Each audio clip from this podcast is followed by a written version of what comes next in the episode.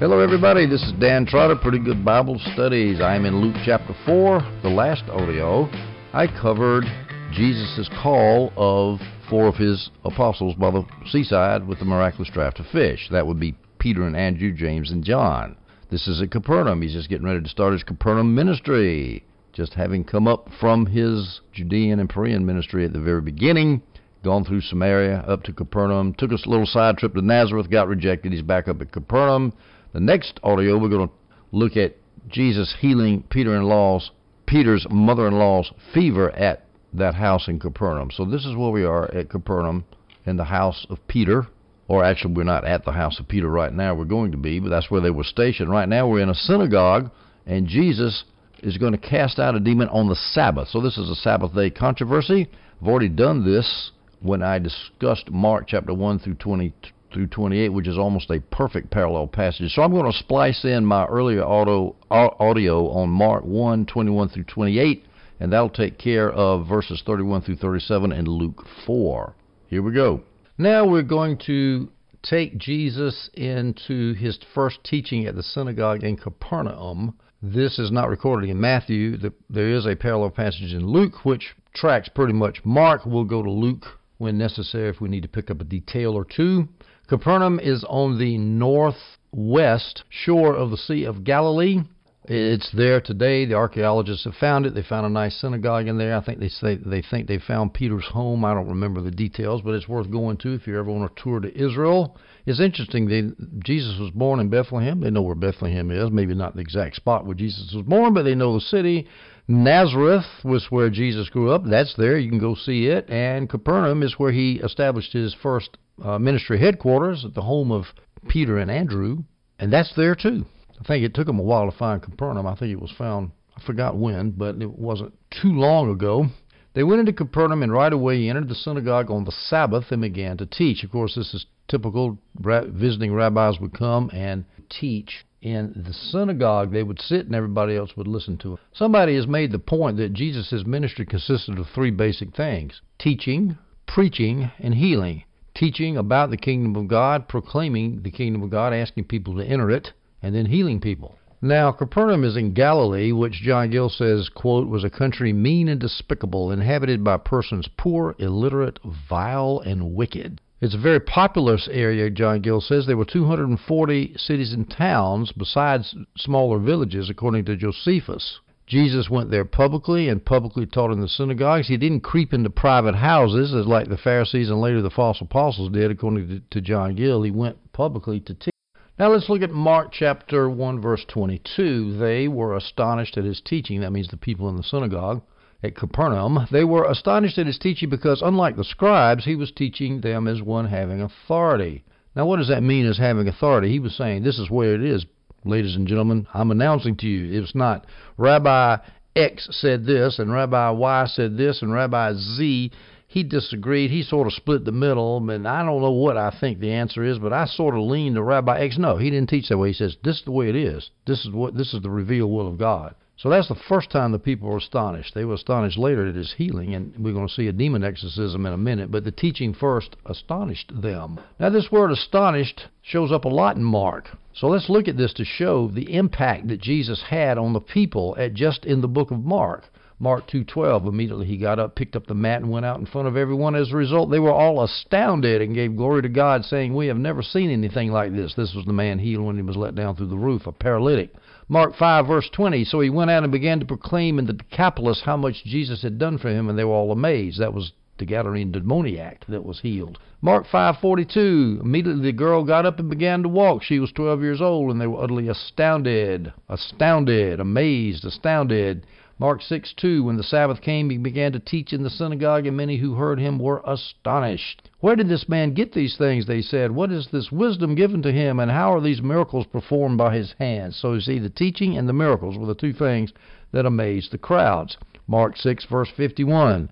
Then he got into the boat with them, and the wind ceased. They were completely astounded. Mark 7, verse 37 They were extremely astonished and said, He has done everything well. He even makes deaf people hear, and people unable to speak talk. Mark 10:26 So they were even more astonished, saying to one another, Then who can be saved? That was that was a teaching point about the difficulty of getting saved. Mark 11, verse 18. Then the chief priests and the scribes heard it and started looking for a way to destroy him, for they were afraid of him because the whole crowd was astonished by his teaching.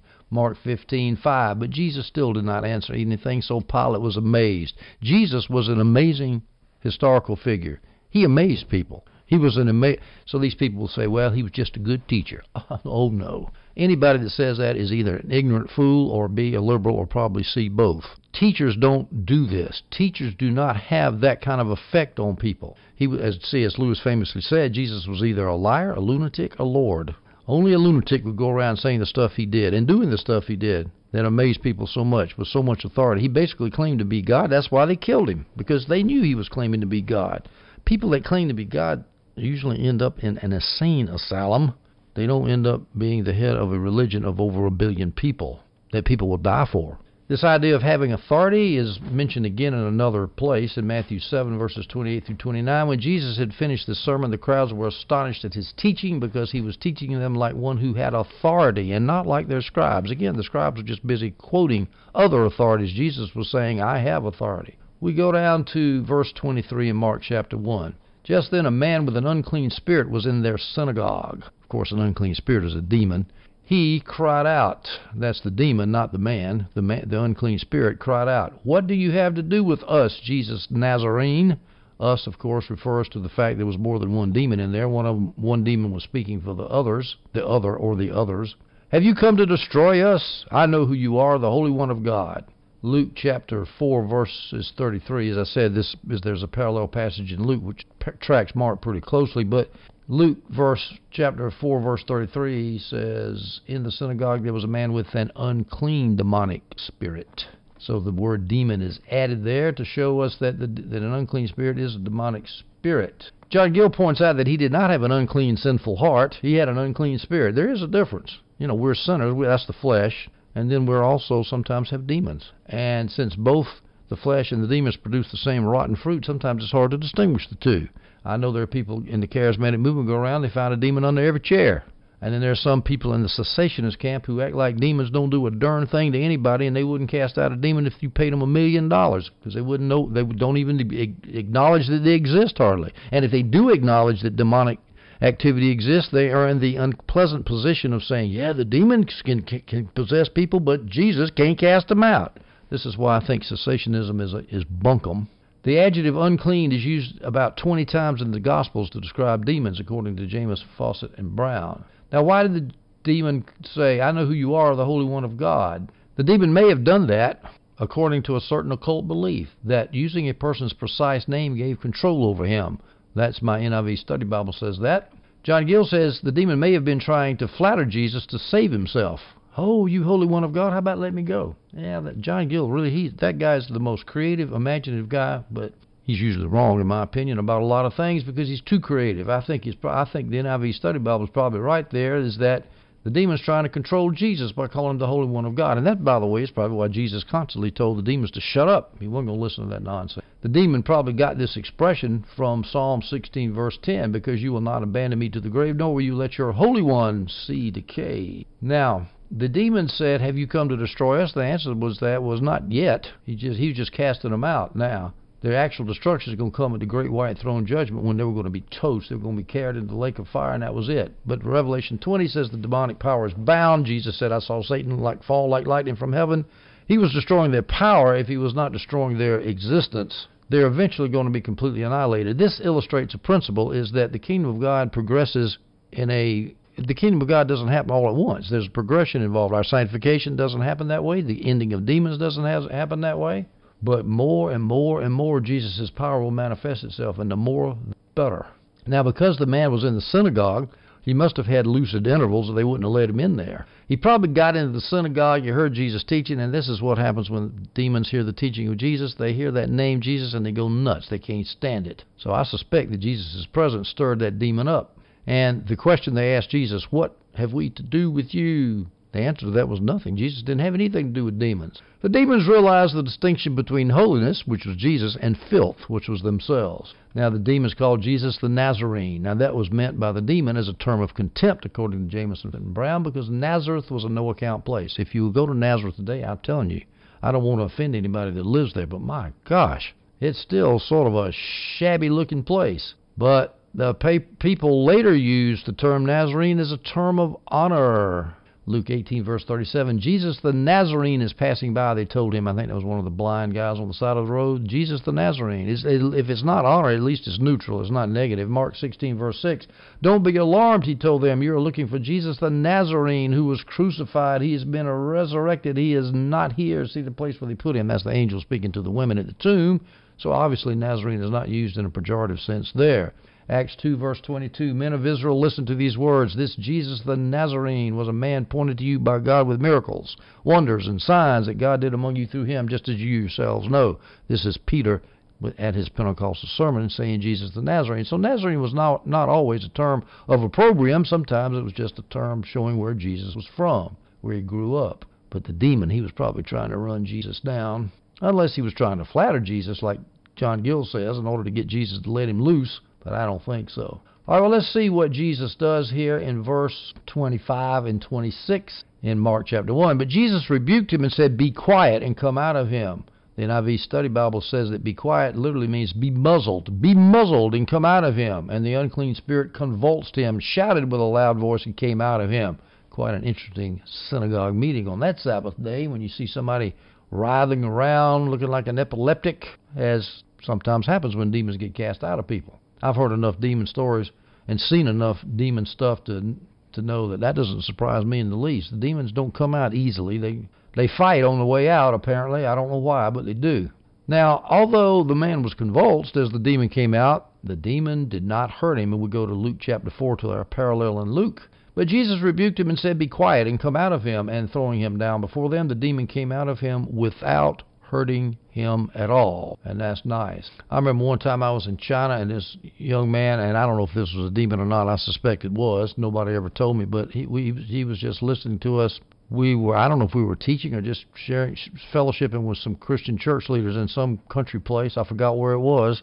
And that that young man was sitting there, and all of a sudden he jumps up, runs out, and lands right into a shallow well that was out there and they all had to come get him, and he was acting demon possessed. I'm pretty sure it was because you talk about Jesus, it stirs demons up. But I remember is the demon just threw him down, threw him into the well. If it was a demon, or it could have been him acting foolish. I don't know. Now, why did Jesus say, be quiet? Well, that's because he didn't want to hear the demon talk. He didn't, and this is something I had to learn. I, I One time I was involved, the first time I ever encountered somebody that was demon possessed, I felt like I had to argue with the demon. It was quite embarrassing. Later, when I realized what had happened, there was this girl who I assumed was a Christian. I found out later she was one of these fake Christians. She said she was a Christian, and that demon was saying, that demon was saying, She's mine, she's mine. And I would say, No, she's not. She belongs to Jesus of Nazareth. By the blood of Jesus, come out of her. No, she's mine. It turns out she was his because she was not saved. But nonetheless, we got that demon under control. That was quite a story. And by the way, let's go back and read this. I meant to do this. Let's read what the demon said here, and let's read it, how the demon probably sound sounded, because I've heard them speak. They're not pleasant. And I read it like, What do you have to do with us, Jesus Nazarene? No, that's not how the demon talked. This is what he said What do you have to do with us, Jesus Nazarene? Have you come to destroy us? I know who you are, the Holy One of God. I bet you dollars to no donuts that's what it sounded like. Like I said, this was probably an exciting synagogue meeting that Saturday. We also know from the parallel passage in Luke that the demon threw the the demon threw the demoniac down on the ground because Luke 4:35, that verse I just read, and throwing him down before them. So the demon threw him down on the ground, made him convulse. Mark doesn't give the details. Mark chapter 1 verse 27. Then they were all amazed. There's that amazing thing again. So they began to argue with one another, saying, What is this? A new teaching with authority. He commands even the unclean spirits, and they obey him. They were already impressed by the authority of his teaching, and Jesus backed up the authority of his teaching with by casting out a demon. So that's the first time they'd seen that. This time the authority had something added to it. Mark chapter 1 verse 28. News about him then spread throughout the entire vicinity of Galilee. Jesus made a big first impression in Galilee. Now, the entire vicinity of Galilee, where is that? All around within Galilee, or all Galilee, in addition to the provinces all around Galilee. In other words, all around in Galilee, or north of Galilee. And we could look at Matthew 4:23 and see this: Jesus was going all over Galilee, and the NIV has Syria, which is, of course, north of Galilee and a different was outside of Israel. Jesus was going all over Syria teaching in their synagogues, some people think anyway. And here we in Matthew 4:25 we have this: large crowds followed him from Galilee, Decapolis, which is on the eastern side of the Sea of Galilee in present-day Jordan, Jerusalem, Judea, and beyond the Jordan. Beyond the Jordan, of course, is Perea on the on the eastern side of the Jordan River, all the way down from Galilee down to the Dead Sea. So there's lots of people coming to see Jesus now in Capernaum. It's 29, Mark chapter 1. As soon as they left the synagogue, they went into Simon and Andrew's house with James and John. All right, that's the end of the Saturday Sabbath meeting in the synagogue where they cast out the demoniac. And that is also the end of my splice of the audio covering Mark 1 21 through 28. So now we proceed to cover Luke 4 38 through 41, which is the story of the healing of Peter's mother-in-law by Jesus. We'll I'll splice in my discussion of Mark 1 29 through 34, which is almost an exact parallel, and that discussion also includes three or four, uh, four verses from Matthew 8, which will cover the story pretty good. So the splice begins now.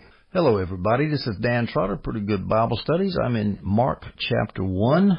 We're near the end of the chapter. Jesus has just finished healing a demoniac at a Sabbath meeting in the synagogue, and he's gone back to his base of operations in Andrew and Simon Peter's house at Capernaum. We're going to look at Jesus healing Peter's mother-in-law, doing a, bunch of other healings, and then and then we're going to talk about the first tour of Galilee as uh, Jesus uh, prepares his disciples to spread the word, spread the gospel. So let's start with Mark chapter 1 verse 29. And we will read from verse 29 to verse 30. As soon as they left the synagogue, they went into Simon and Andrew's house with John.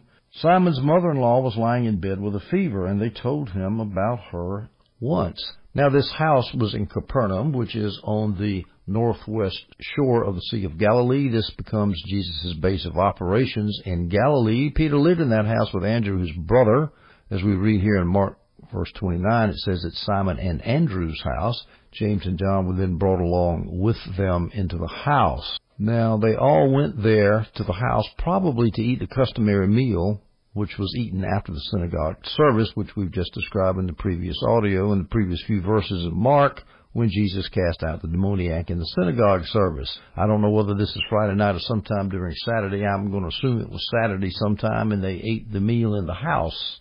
Now, this house there in Capernaum was Simon and Andrew's. It was not their Simon and Andrew's native childhood home. Childhood home. They were both from Bethsaida, which is on the northeast shore of the Sea of Galilee. We learned that from John 1:44. Now, Philip was from Bethsaida, the hometown of Andrew and Peter. Now, this fever that Simon's mother-in-law was experiencing was pro- it probably put her in danger of her life because we read in Luke 4 verse 38 parallel passage. After he left the synagogue, he, Jesus, entered Simon's house. Simon's mother-in-law was suffering from a high fever, so we have that extra detail from Luke. It was a high fever. And of course, a high fever might have been so high that it put her in danger of her life. Now, these disciples going into the house, they went and told Jesus about Simon's mother-in-law fever, why? Because they had just seen Jesus do a miracle casting out that demon in the synagogue. They probably figured, well, if he did that, he can heal Peter's mother-in-law. No trouble. It's an interesting point, by the way. It's Peter's mother-in-law, not his mother. That means Peter. That means it was Peter's wife's mother, which the first pope was married. The Catholics love to talk about Peter being the first pope. The pope was married, and I'm telling you, it'd be a, given the current scandalous and pathetic situation of the Catholic Church today, it would have been a lot better if the rest of the popes had been married too to control their lascivious sex drive. The present pope we have now has done nothing but cover up the scandal, and I noticed by reading the press, I've been reading a lot of Catholic commentators on the situation, they're disgusted with it. He's done nothing but try to cover it up, the current pope. Well, it seems to me that if a Catholic is faced with that situation, do the intelligent thing and leave the Catholic Church. But anyway, anti-Catholic propaganda here for polemics. Notice that Peter's mother-in-law immediately got up and started to serve them, which means that the fever was completely gone because usually you're kind of wiped out after you get knocked, get, get over a fever. She was completely healed when she got up. She started working. Jesus is said to have touched her when he healed her. This is in Matthew chapter 8 verse 15. He touched her hand and the fever left her. It seems that when Jesus healed people, he liked to touch those who he healed. Sometimes he just healed with a word, like when he healed the centurion's servant right about this time, as a matter of fact, from afar, but sometimes he liked to touch the people he healed. Now that Simon's mother, Peter's mother-in-law has been healed, now we see Jesus healing a whole lot of other people in Galilee. When evening came, we continue in, in verse 32 in Mark chapter 1. When evening came, after the sun had set, they began bringing to him all those who were sick and those who were demon possessed. Why was it after sun had set? Because the Jews back then had this idea, taught by the rabbis, that healing should not be done on the Sabbath.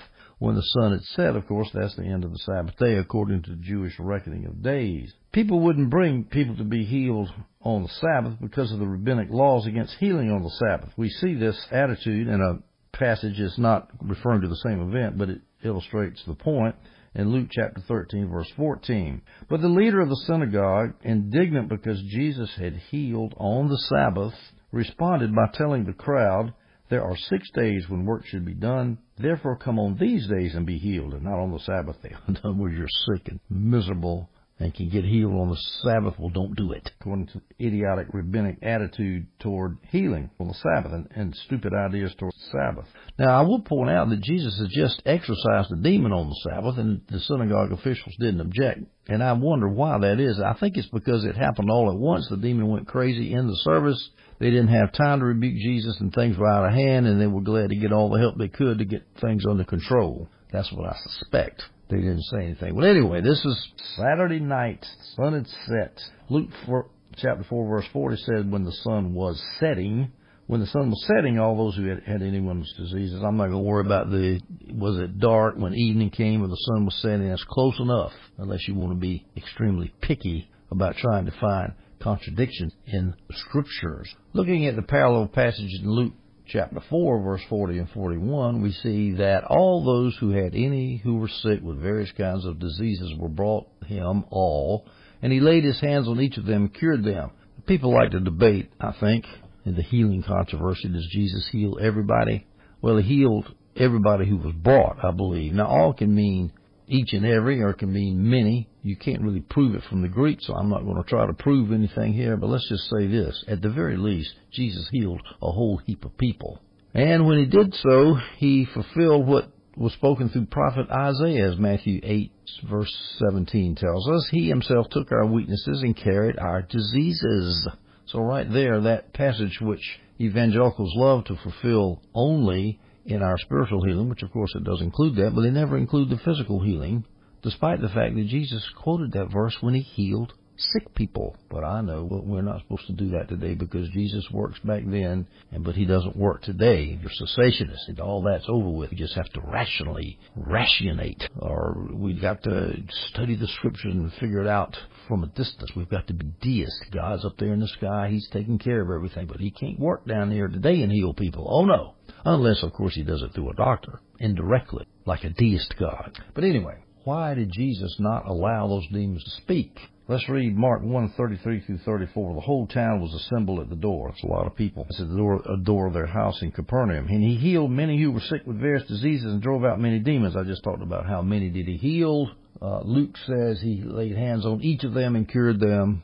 And Matthew says he drove out the spirits of the world and healed all who were sick. So I'm not going to be too tight on that, but he healed a lot of people, cured them. Now in verse in verse 34, it says, or the end of verse 44, it says, He would not permit the demons to speak because they knew him. Luke chapter 4 verse 41 says, Demons also came out of many shouting, You are the Son of God. But he rebuked them and would not allow them to speak because they knew that he was the Messiah. Now, the question is, is why did Jesus not allow those demons to speak? Well, here's some possible reasons. First, the demon's proclamations might rouse people to prematurely proclaim Jesus as the Messiah. This would have gotten Jesus killed prematurely before he had a chance to train his disciple. The demons are shouting out, You're the Son of God, you're the Son of God, and people say, Well, he's the Son of God. The, even the demons know it. And that next thing you know, you've got a messianic movement, and Jesus has got big time trouble with the Pharisees. He's got three and a half, about three more years to go before it's his time to be killed. Another possible reason why he would not allow the demons to speak is because when Jesus later claimed to be the Messiah, the Pharisees could, could say, yeah, you're the Messiah. That's just what demons said. So you're in league with the demons. You're casting out devils by Beelzebub. Jesus didn't want to rely on the testimony of demons. That's an interesting idea. But at any rate, he shut the demons down. There's another reason too why he might not have wanted them to speak is because there was an ancient belief that if you named the name of someone, you had power over them, like Noah named the animals. And these people, these demons were trying to get power over Jesus. They were saying, "You're the Son of God." In other words, I've got your name, I've got your number. We say, "I've got your number." They say, "I've got your name." And but he says, "I will not allow you to speak because you don't have power over." Why did the whole town, as Mark says, come to see Jesus at his door in Capernaum? Well, they'd already seen the exorcism in the synagogue, and so they said, "Well, let's go see some more healings. We're sick, we're hurting. Let's let's go." Remember that this is a time when there are no hospitals, there are no doctors. I mean, they might be, I don't know what you would call somebody who uh, practiced the healing arts 2,000 years ago, but I guarantee you they weren't very advanced. So these people were hurting and they were more than anxious to have Jesus heal them. All right, now I'm back from that splice of Mark chapter 1, ending in verse 34, where we were dealing with Luke chapter 4, ending with verse 41, which dealt with the healing of Peter's mother in law's fever. Now we're going to finish up Luke chapter 4, verses 42, 43, and 44. Robertson calls this section the first tour of Galilee with the four fishermen. That's Peter, Andrew, James, and John. And to discuss this, I'm going to splice in an audio I did on Mark 1, 35 through 39, which covers exactly the same thing. It's pretty close, and that audio will also include some information from Matthew 4, verses 23 through 25, a parallel passage. So that splice begins now. Now we move to Mark chapter 1, verse 35. Very early in the morning, while it was still dark, he got up, went out, and made his way to a deserted place, and he was praying there. Now, Robertson begins this section by calling it the first tour of Galilee with the four fishermen, the four fishermen being Simon, and Andrew, Simon Peter and Andrew, and James and John, sons, sons of Zebedee. So let's get ready for this first missionary tour. First of all, it was very early in the morning when he got up, while it was still dark. Remember now, he had been in the synagogue teaching the day before. He had been healing Saturday night, tons of people that were camped outside of his door. He went to bed and got up before dawn and headed out. He went to a deserted place. Why? Because the people were clamoring all the way around and they were going to harass him to death and he needed to get away to pray. Application point is don't let people that you're ministering to get in the way of your praying because you will end up hurting them and hurting yourself as well. So he takes out and he starts to pray in this deserted place. Now, here's some speculations as to what he was praying about. He could have been praying for the recently chosen disciples. He could have been praying about for the proper establishment and prosperity of his gospel. John Gill, remember, he's about to perform his first preaching and healing circuit, so this is a good time to be praying about that. Let me ask here a sort of a stupid question, but it's a question that one might ask. Why would the Son of God need to pray for anything since he was God? Adam Clarke says the answer is to be a pattern for, for Christians, but I would also point out that Jesus was operating in many cases as a human being relying on God. That's why he prayed all the time. And it is a perfect example. Now, retiring to the desert to pray was a common occupation of Jesus. It was a pattern in the scriptures. I'm going to give you some other examples in Luke and another one in Mark. Luke 5 verse 16, yet he often withdrew to deserted places and prayed. Luke 6 often withdrew, not just once. Luke 6:12 During those days he went out to the mountain to pray and spent all night in prayer to God. Luke 9:18 While he was praying in private and his disciples were with him he asked them who do the crowd say that I am while he was praying in private Luke 9 verses 28 through 29 about eight days after these words, he took along Peter, John, and James and went up to the mountain to pray. That's the Mount of Transfiguration. Mark 6:46. And he said goodbye to, the, to them. After he said goodbye to them, he went away to the mountain to pray. So there we see Jesus praying alone in the desert. Now, assuming Robertson's harmony is right, Robertson says we can go back to Matthew 4:25 and see who these crowds were that were keeping Jesus up at night and keeping him from praying. Matthew 4 verse 25 says this, Large crowds followed him from Galilee and the Decapolis, those are the ten cities to the east of the Sea of Galilee, and Jerusalem and Judea and from beyond the Jordan, which is east of the Jordan. So I'm, everybody is coming out to hear Jesus preach. Moving on to Mark 1, verses 36 to 37, we read this Simon and his companions were searching for him. Jesus is headed out to the desert place to pray. Simon and his companions, which were probably his brother Andrew and James and John, the son of Zebedee, NIV Study Bible adds Philip. But anyway, we got these four at least. Let's just say Simon and Andrew, James and John. They go out looking for him. They found him and said, Everybody's looking for you. Now, I am going to try to reconcile that with Luke chapter 442, which says, When it was day, he went out and made his way to a deserted place, but the crowds were searching for him. They came to him and tried to keep him from leaving them. I'm going to assume that the disciples found Jesus before the crowds did. What probably happened is the crowds that morning, that Sunday morning, probably went to Peter's house first looking for Jesus. They discovered that Peter and his friends had gone to search for Jesus. So the crowds followed the four disciples into the wilderness looking for Jesus. And according to Jamieson and Brown, that makes sense to me. And so we see Jesus being harassed terribly by his own disciples, by the crowds as he's trying to get alone with God. So we move to Mark chapter 1 verses 38 and 39. And he, Jesus said to them, that's Peter and and uh, Andrew and James and John. He said to them, "Let's go on to the neighboring villages so that I may preach there too." And thus we have what Robertson calls the first tour, the four fishermen. Simon and Andrew, James and John. Let's go on to the neighboring villages so that I may preach there too. This is why I have come. In other words, this is why I've come from heaven down to earth is to preach the gospel. So he went out uh, into all of Galilee, preaching in their synagogues and driving out demons. So this is the first preaching tour in Galilee. And the NIV Study Bible says apparently there seems to be three tours of Galilee. This agrees with Robertson. Again, this is questionable. People debate over this. But I'm going to assume there were three tours of Galilee.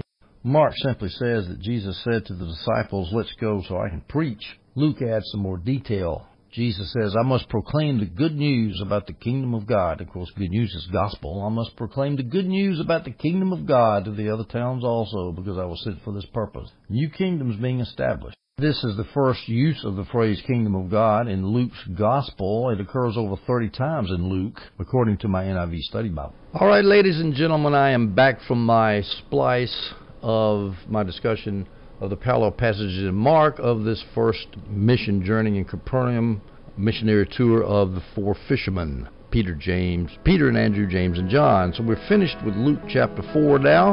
I hope you enjoyed this audio. We'll take up chapter 5 in the next audio. We'll see you then.